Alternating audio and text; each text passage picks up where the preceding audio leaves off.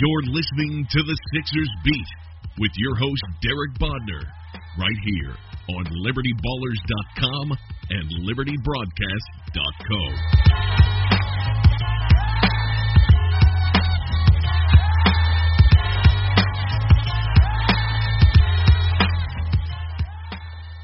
Welcome, everybody. This is Derek Bodner. I'm joined once again by Rich Hoffman on the latest Sixers beat. It is now official. The team sent out a press release confirming the trade. Boston did as well, and then Bryan Colangelo had his press conference about it. Real quick, I guess before we kind of get into it, the details on the pick protection because they are a little bit, little bit confusing, or at least a little bit in depth. First of all, there is the like, so they get the 2017 number three pick. That much is known. That that has always been a given. They also get one additional draft pick, and that if it's a number two through number five pick, and that's inclusive, so two, three, four, five. If the Lakers pick next year ends up in two, three, four, five, they get that 2018 Lakers pick. If it's not, if it ends up number one, which is protection put in for the Sixers, or if it ends up as six plus, which is protection for the Celtics, then they get a 2019 first round pick, which is one of either two of the Kings pick that is unprotected. Well, the Kings pick in 2019 or the Sixers pick in 2019. The Celtics will get the better of those two picks as long as the better of those two picks are not the number one pick. If the better of those two picks is number one, then they will get the lesser of those two picks. So it's a little bit confusing, but basically, easiest way I can simplify it, if the Lakers pick next year is two through five, they get that. If it's not, they'll get the better of the Lake of the Kings pick or the Sixers pick in 2019, as long as it's not the number one pick. So a lot of protections in there. I am impressed that the Sixers got, you know, basically they made a trade where they got the number one pick for the number three pick plus a future pick, and they removed any and all possibility that what they give up could end up being the number one pick in the draft, which is good. You I like how I try to simplify and it. It's not doesn't seem simplified at all. You out of breath yet? there's a there's a few details on that one. Um, I was impressed that he was able to get the uh, which I, I am now dubbing the Doncic clause yes. and and the Bagley clause in uh, in reference to the potential top picks in 2018 and 19. Yeah, I, I was impressed. That, and we made this joke earlier, but people are going to say, "Well, why isn't the Michael Porter Jr. clause?" Because Doncic is a cooler sounding name. Way better. Yeah. I don't even know how to say it. You know, is it Doncic? Is that is that actually how you say it? It sounds right to me. Okay. So yeah, and uh, Colangelo talked about it it was he didn't really say too much, but you, you could tell like the negotiations between those two teams. I bet you they were pretty they were pretty intense. Those are two pretty sharp front offices. Boston obviously has made a million really great trades that have set them up in the position they've been in.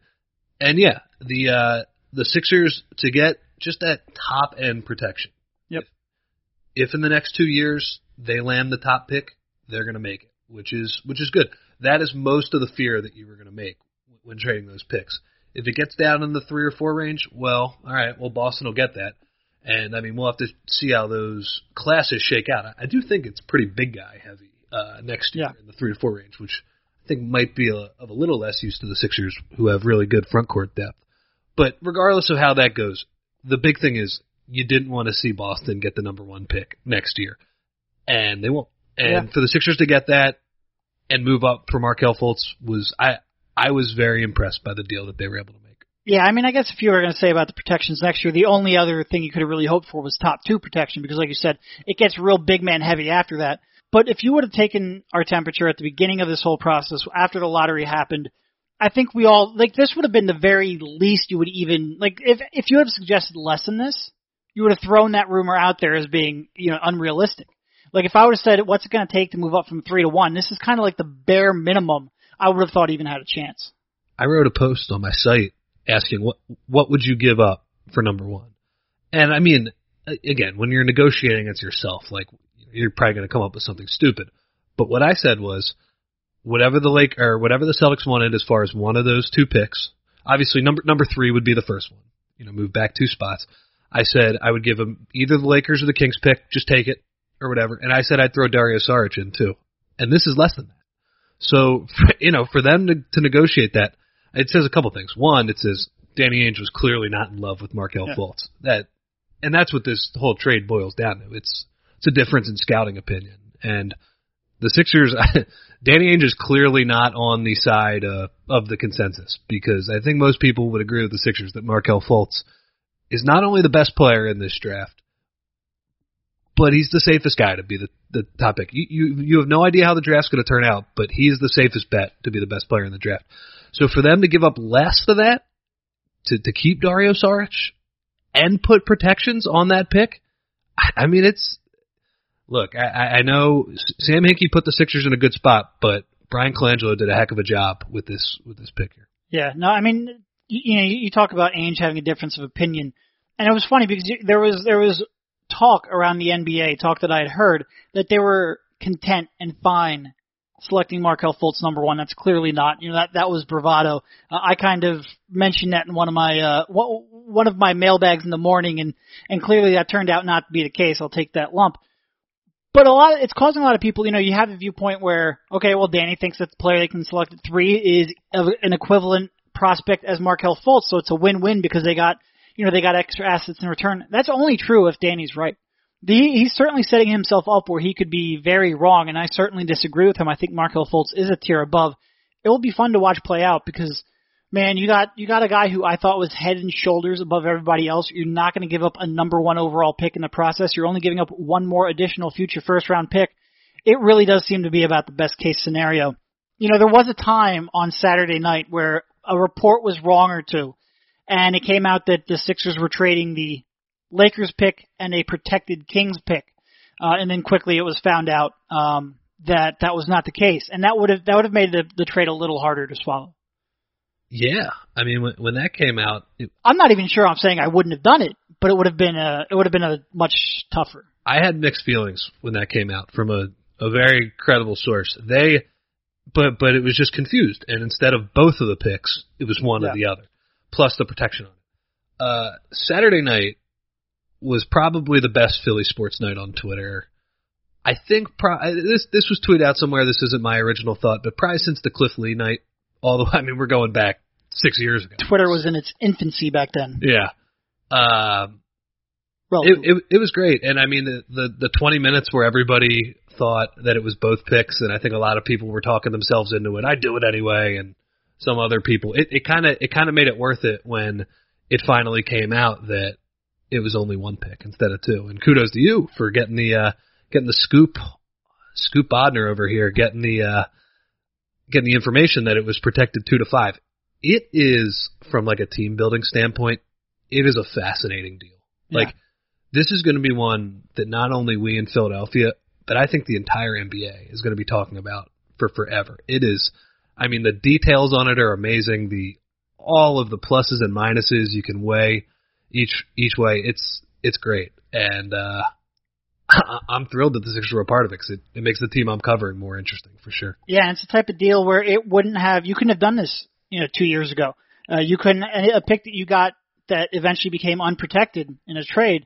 You couldn't then put protections on it not too long ago, so it worked out very well in the Sixers' favor that they changed uh, that they changed that rule and made this possible because it will it would have stung. I mean, look, we can talk about the odds of the Lakers end up ending up with the number one overall pick next year or the Kings two years down the road. Uh, but that chance, however small, five percent, eight percent, whatever we can agree upon, that's still there, and that that would have stung. It's it's nice to get that protection in there, and and kudos, like you said, giving Colangelo and his team credit. I mean, look, Hinkie, you you can't not look at the Hinkie aspect of this. This would have been a number five pick in the draft without the Lakers pick, without the future Kings pick. Those moves certainly did set them up, but I mean, Colangelo and his team had so many different avenues they could have gone down this summer, and they picked the very best one to use those assets assets on them. I'm, I'm very happy about what they got accomplished. And I mean, the, the fear for Colangelo was that he was going to go all veteran on yeah. us, and he was going to try and max out you know guys were 28 years old and declining and might not have star potential. I like the I like like the clarification from Stein. I think it was today or last night that they will now not pursue Kyle Lowry in free agency, which I almost feel like didn't need to be said because I mean they have they have Markelle Fultz. Why would they? But it, it did kind of ease my concern a little bit. Yep, and we'll get into Markelle Fultz a little later, but I I know that, that both you and I have him in a tier by himself as far as the uh as far as this draft goes, and just the the offensive talent that guy has is is pretty special. He, he shows some flashes. And look, it's not like a lot of people are celebrating this trade as in like the Sixers are are already parading down Broad Street or or MLK Boulevard or wherever we are in Camden right now. Um, but it's exciting for sure, and th- their core is one of the most high upside cores for a young team. You do not see this happen all that much in the NBA. Let me ask you this because I've gotten into some arguments about a tweet I made on on Twitter the other day. If you took the Cavs and the Sixers, so you took Towns, LaVine, Wiggins. You mean the Wolves? Yeah, yeah. Uh, what did I say? Cavs. Yeah. Cavs have a pretty good tor- core too. They're a little different in their their life cycle. Um, but if you took Towns, LaVine, and Wiggins, Embiid, Simmons, and Fultz, I kind of have I see I have I have Fultz and Simmons ahead of LaVine and Wiggins, which I think is is pretty incredible. Pretty incredible. So, so the way I would tier them up, probably, I would have Towns first by himself because he doesn't have the injury risk. The health is big. and be the second by himself. And then my next tier would be only Fultz Yeah. and Simmons. No, I mean it's it's it's uh, like I understand why people would take the the, the Wolves side of this because Towns is so much more of you have so much more confidence in that going forward. But I mean even that that Towns and Embiid debate I think could be really fascinating down the line if if Embiid stays healthy. Knock on wood. It'll it'll be it'll be fun. It'll be fun. I mean they really have a lot to build upon and they they fit so seamlessly together that uh it would be hard to screw this up. It really would. I mean when when you now look at I guess we can pivot off to free agency. But when you now look at what they need and what they should, should pursue, it's a, such a clearer focus now than it was before. You know, before you're arguing, you're arguing about how much you want to take the ball out of Ben Simmons' hand, about how much you want to invest in a point guard and some of the older options that are out there. You need one spot, man. You look at this team and they have four out of five spots, starting spots, pretty much filled. Uh, where really what you just need age, experience, and health. So you're looking for a very specific person. If you can't get it, I'm kind of okay with pushing that out to, to 2018 and beyond. And so is Colangelo, according to his comments today. Again, he wasn't very specific about anything he said, but he seemed more than willing if the uh, the right free agent, and we're, we're basically talking about a shooting guard who can Right. actually shoot, or, or a small forward, a wing of some some some uh, form there. If they can't get the right guy, they're more than willing to push it back to 2018. And obviously, I think you know they have a couple of off seasons before this core becomes expensive because obviously Embiid's going to cost starting next off season. But if they're able to keep any veteran contracts to like, you know, a year or two less before Simmons hits free agency, they have a cycle here where they could potentially fill over the next couple of years with just a veteran shooter, somebody like JJ Redick, perhaps, if they're able to get him for a couple of years, or Kyle Korver or somebody like that, just a stopgap veteran. And then a couple of years before Simmons hits free agency, there's a scenario where they're able to land a big star and they'll Yep. be, they'll have the cap space to do so. Yeah, and I mean now that you're looking at it, let's play the clip real quick about Colangelo and, and maybe waiting until 2017. Uh, here it is. Uh, but we're going to continue to look to build with that core and make right decisions that don't put us in a situation that uh, jeopardize a, a, a nice strategic path towards sustainable success. So, uh, jumping out in free agency is still something that will be contemplated really with those two ideas in mind, whether or not we go out with multi-year commitments or, you know, short-term commitments that maintain flexibility. Uh, I think ideally we would like to not only have max flexibility now, but maintain max flexibility next year when this group has a chance to grow together a little bit more and be more, um, perhaps, uh, more ready to add a, a high-level free agent. That's not to say we're not going to explore the marketplace this year, but it sure feels right that this group, this young core that we are assembling, has a chance to grow together. So I think what I kind of take away from this is, first of all, you never really trust anyone, and maybe they still go out there and make that big splash. But I said this the other day, and I still think the priority this summer is Robert. Well, not this summer because you can't do it. Is Robert Covington giving him that renegotiation so that his next four years are relatively cheap. You know, you give him 20 million now, and then he's down at the 10, 11, 12 million dollar per year range. That would be great to get him under contract because you're looking at then 2018 and this team and where they are in their their rookie scale contracts. You're looking at a, a, a roster sheet, a cap sheet that pretty much has Joel Embiid paid a ton, And look, he unless he his leg falls off, he has to be paid. He's worth it. He's, you can't let him go. Then you have Robert Covington being paid not a ton. I mean, if you're talking twelve million dollars, that's you know what, fifty percent more than uh, than the mid level. That's not a ton anymore, even though it still sounds like it. And that's it. Then you got guys on the rookie scale. You can figure out what you have on the roster, and then really pursue 2018, which is a great year of free agency with uh, with a little more knowledge.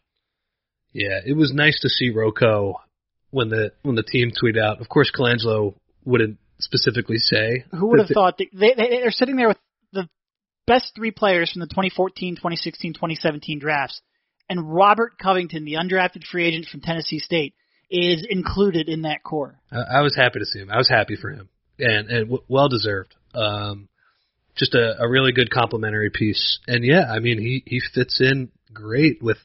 I mean, God, we talked so much about fit over the past couple of weeks. Just oh, these guys are awkward fits here, and does this guy's shooting preclude him from playing with this roster? Man, they got a one, they got a four, and they got a five. All you got to do is fill, they got two fours that are actually Yeah. pretty good. Don't want to don't want to discount Dario in this. Um, they just got to fill in the other spots, and they're gonna they they got a lot of options in how they're gonna do that. Whether it's a short term player and a long term player, or maybe just punting until next season. Um, it's great, and and I'm sure uh, this is the season. I'll make a prediction right now. This is the season where maybe not you know not casual NBA fans, but more casual NBA fans start to realize how good Robert Covington is. Yeah.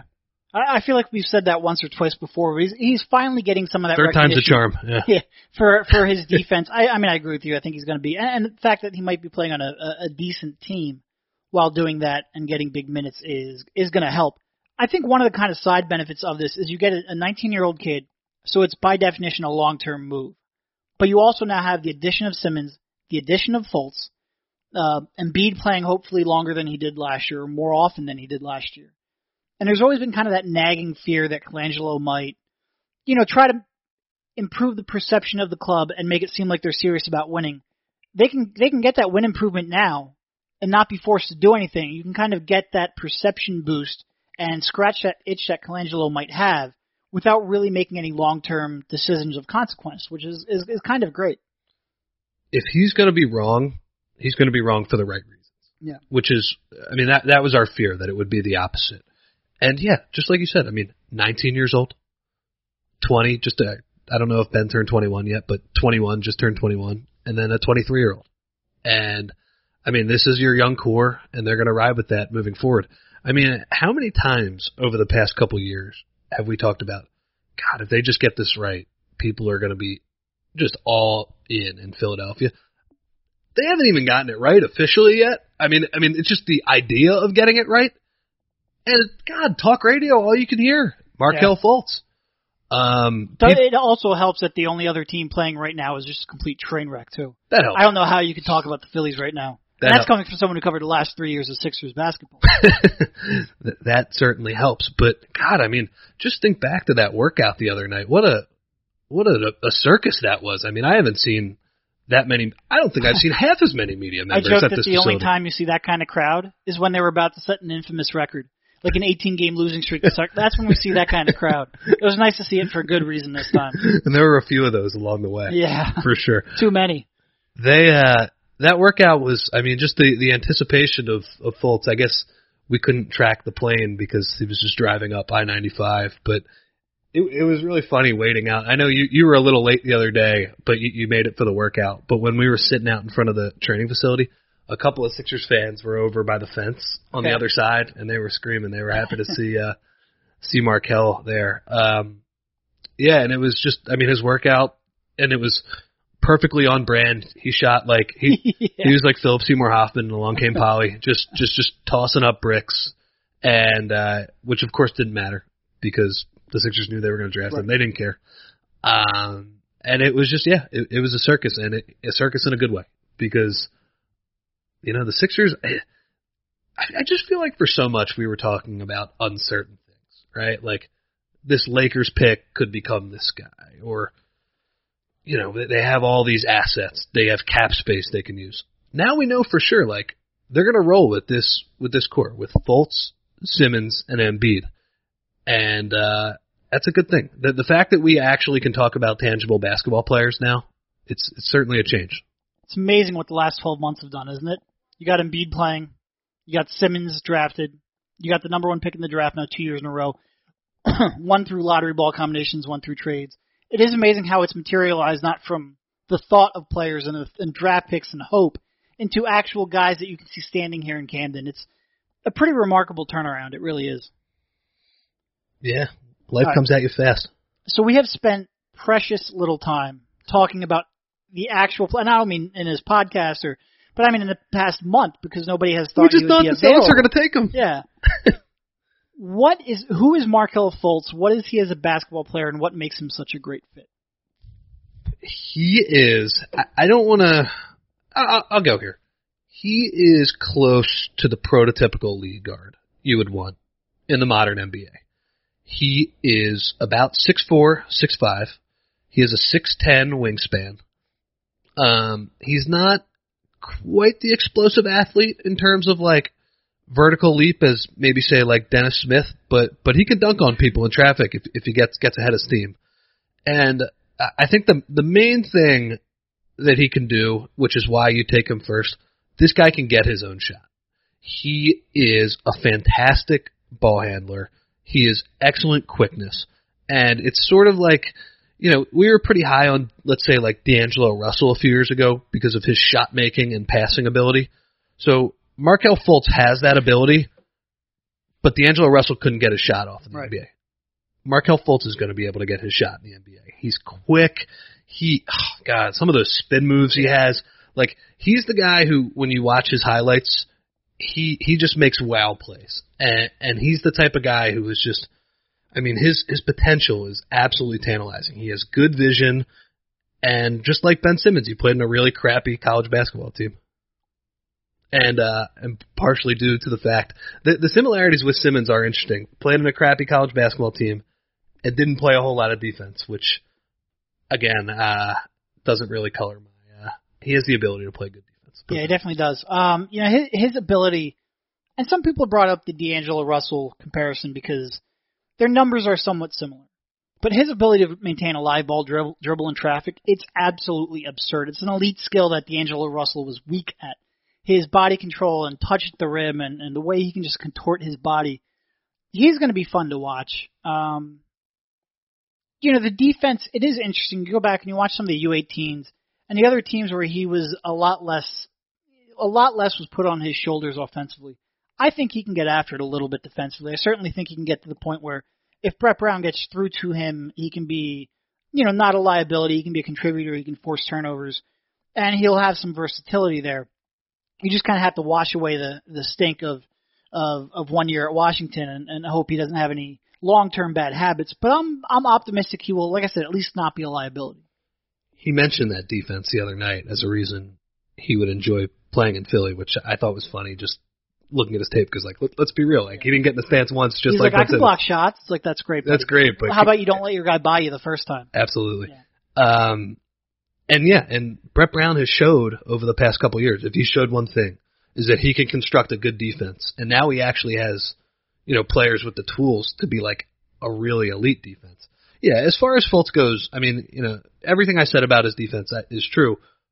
But again, he's also six five with a six ten wingspan, which like when when you're somebody like D'Angelo Russell, when you're somebody especially like Isaiah Thomas, that kind of limits your potential defensively A little bit. he's he's going to be a guy who you think will be able to switch on the wings a little bit and won't, won't get killed, and he'll at least be average, which is good news because guess what? He's going to be above average offensively. Yeah. I mean, he might he might end up being a top twenty offensive player in the league, and I don't think that's a crazy projection at all. In fact, I'd be a little bit surprised if he wasn't.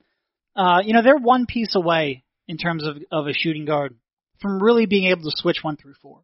And not that you're going to want to switch Fultz onto a four all that often, but you, I mean, with Fultz at like you said, six four, six five, six ten wingspan. Covington, we already saw him defend four spots last year. Simmons and his size and, and quickness and reflexes, and again, he's, Brown's going to have to get him to buy in. And then even Justin Anderson off the bench, like and and and TLC too. Like you're one piece away from having a real good wing rotation. Even Henderson, if he's still Yeah. on the team, like they they got some guys who can switch for sure. Yeah, and I, I- in all honesty, Henderson's a guy I might have a little more interest in now that now that this has come into focus a little bit more, I don't know if I want him back, but I'd at least I'd consider it more. It's uh, it's gonna be fun, man. It's gonna be fun. They switched a lot the uh, the Nerlens year. The when he the was a rookie. MCW and Roten year too. Yep, and uh, and Luke Mute was the uh, was the Cameroonian who was playing for the team at that point. Uh, they, they have a different one now who, who presents a different skill set for sure. But uh, I, I think that they're going to have the ability to do that. And yeah, I mean, God, Fultz, you know, it, it'll be interesting. There'll be so many debates of who's the point guard. Is it Fultz? Is it Simmons? And I'm not sure that matters. But um, what, what do you think about his shot? He shot 40% at Washington. I will say this: the uh, the thing that blew me away at Washington, his ability to make contested jumpers is pretty crazy. It so is. that's that that was an impressive 40%. It was not an easy forty percent. That's for damn sure. Um, you know, I think the only real criticism I have is that I think he could get it off a little bit quicker off the catch. That's such a small criticism, though. Like that's so easily correctable, and you work his, on his footwork a little bit. His ability to, I mean, it goes back to body control, but his ability to pull up off the dribble, have balance, have be able to make that contested shot, like you say, it's it's really good. And maybe he's going to struggle for a year or two at NBA three point range. Most people do. Most rookies do. Oh, I think I think he's going to get there though.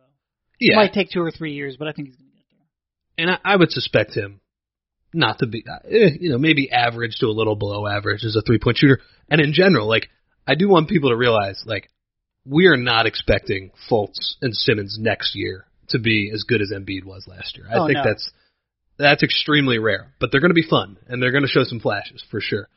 Because I mean, you know, just like young players don't win, and I'm, you know, it's funny. I'm just thinking back.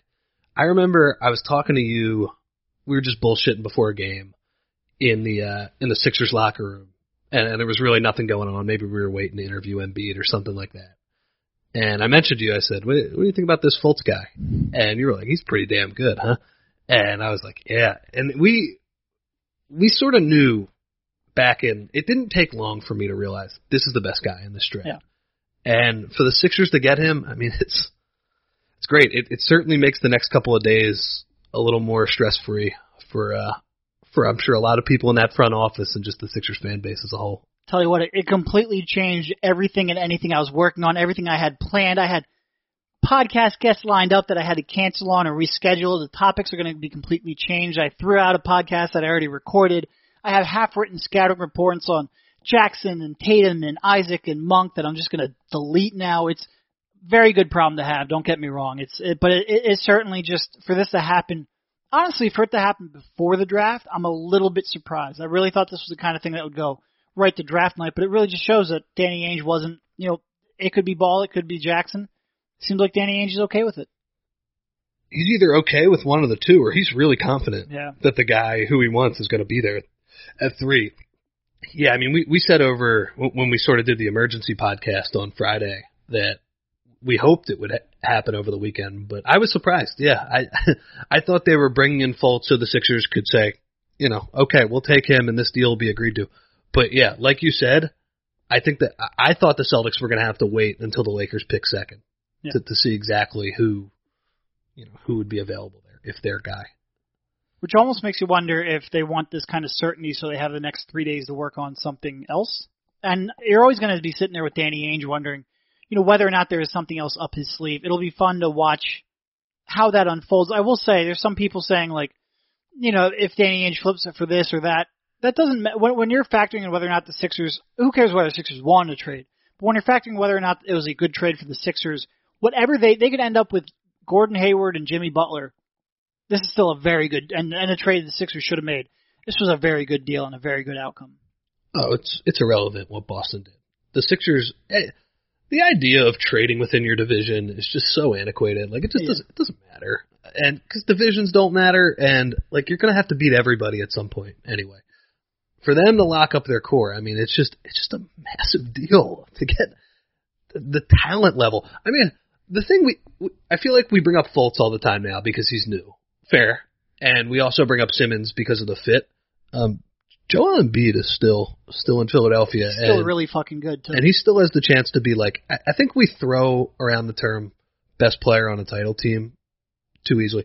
He has that type. Oh, yeah. of, he has that type of talent, and now he's got two dudes who easily have all star potential.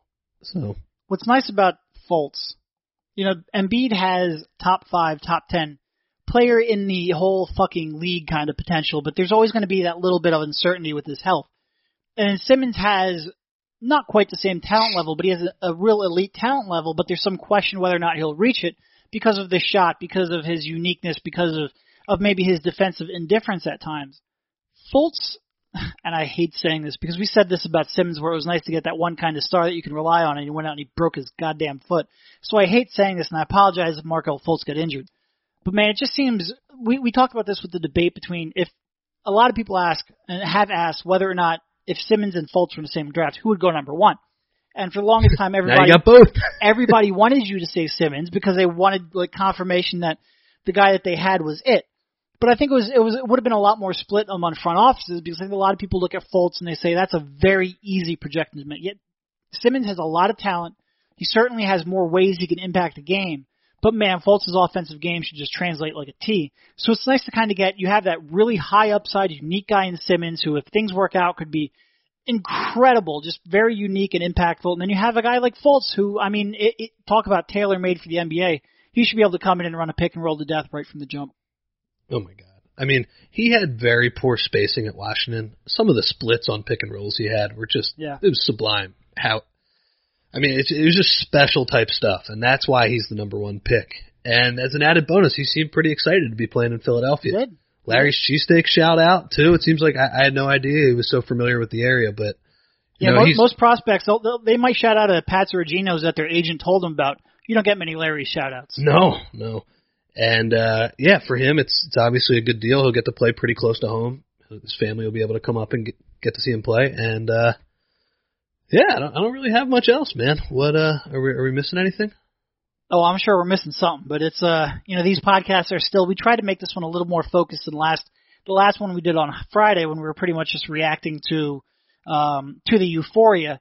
There's still a little bit of that mixed in there too. It's it's hard to kind of get over the fact that they traded up to number one and will get the best player in the draft yet again. It's a wonderful spot to be in, and for all the fans that really stuck through this rebuild and are now celebrating on Twitter, maybe a little too much, but having a little fun on Twitter, uh, I I certainly feel good for them.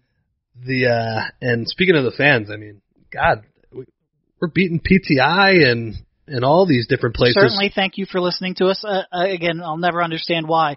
And I gave I was on I was on the Ricky the other day, and and we had jumped up to 13th, and they were 20th in in sports podcasts on iTunes, and the Ricky got in the top 10. So hopefully we'll be able to get in there. We still have a lot in store for you this week uh, coming up. But yeah, thank everyone for listening. It's been uh, it's been pretty incredible to see see your, your your podcast that high in those rankings because that is not those are not easy guys to compete against.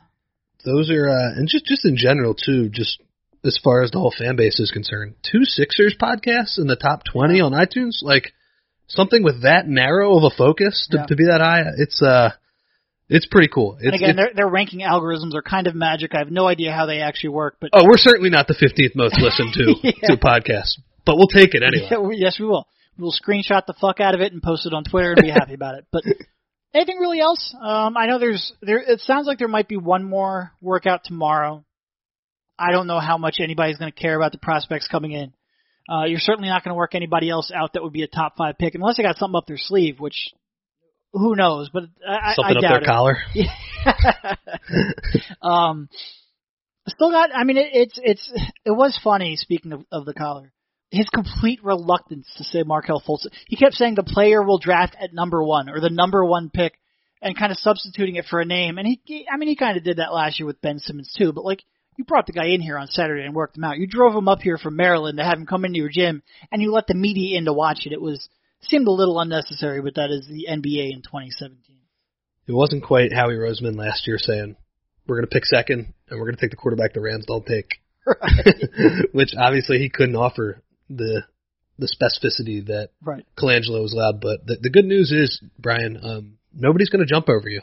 There's no uh, there's no money in the bank where you can cash in the number one pick. It's just, and it's cool. I mean, just that, that we know that the Sixers again are going to have the top the top talent in the draft for barring uh barring health, of course, the third time in four years. That is that's pretty massive.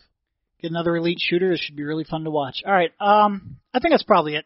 We'll let you go. Thank you guys again for for listening. We'll have uh, another guest or two on over the course of the week to talk about Fultz, give his perspective on why he is or is not the best player in the draft, and how he fits with uh, fits with Ben Simmons and Joel Embiid. But thank you again, Rich. Thanks for jumping on, coming live to you from Camden. We're probably going to try to do this a little bit more frequently, uh, but it's been great. It's been great. Leave those iTunes ratings. thank you. You've been listening to the Sixers Beat right here on LibertyBallers.com and LibertyBroadcast.co.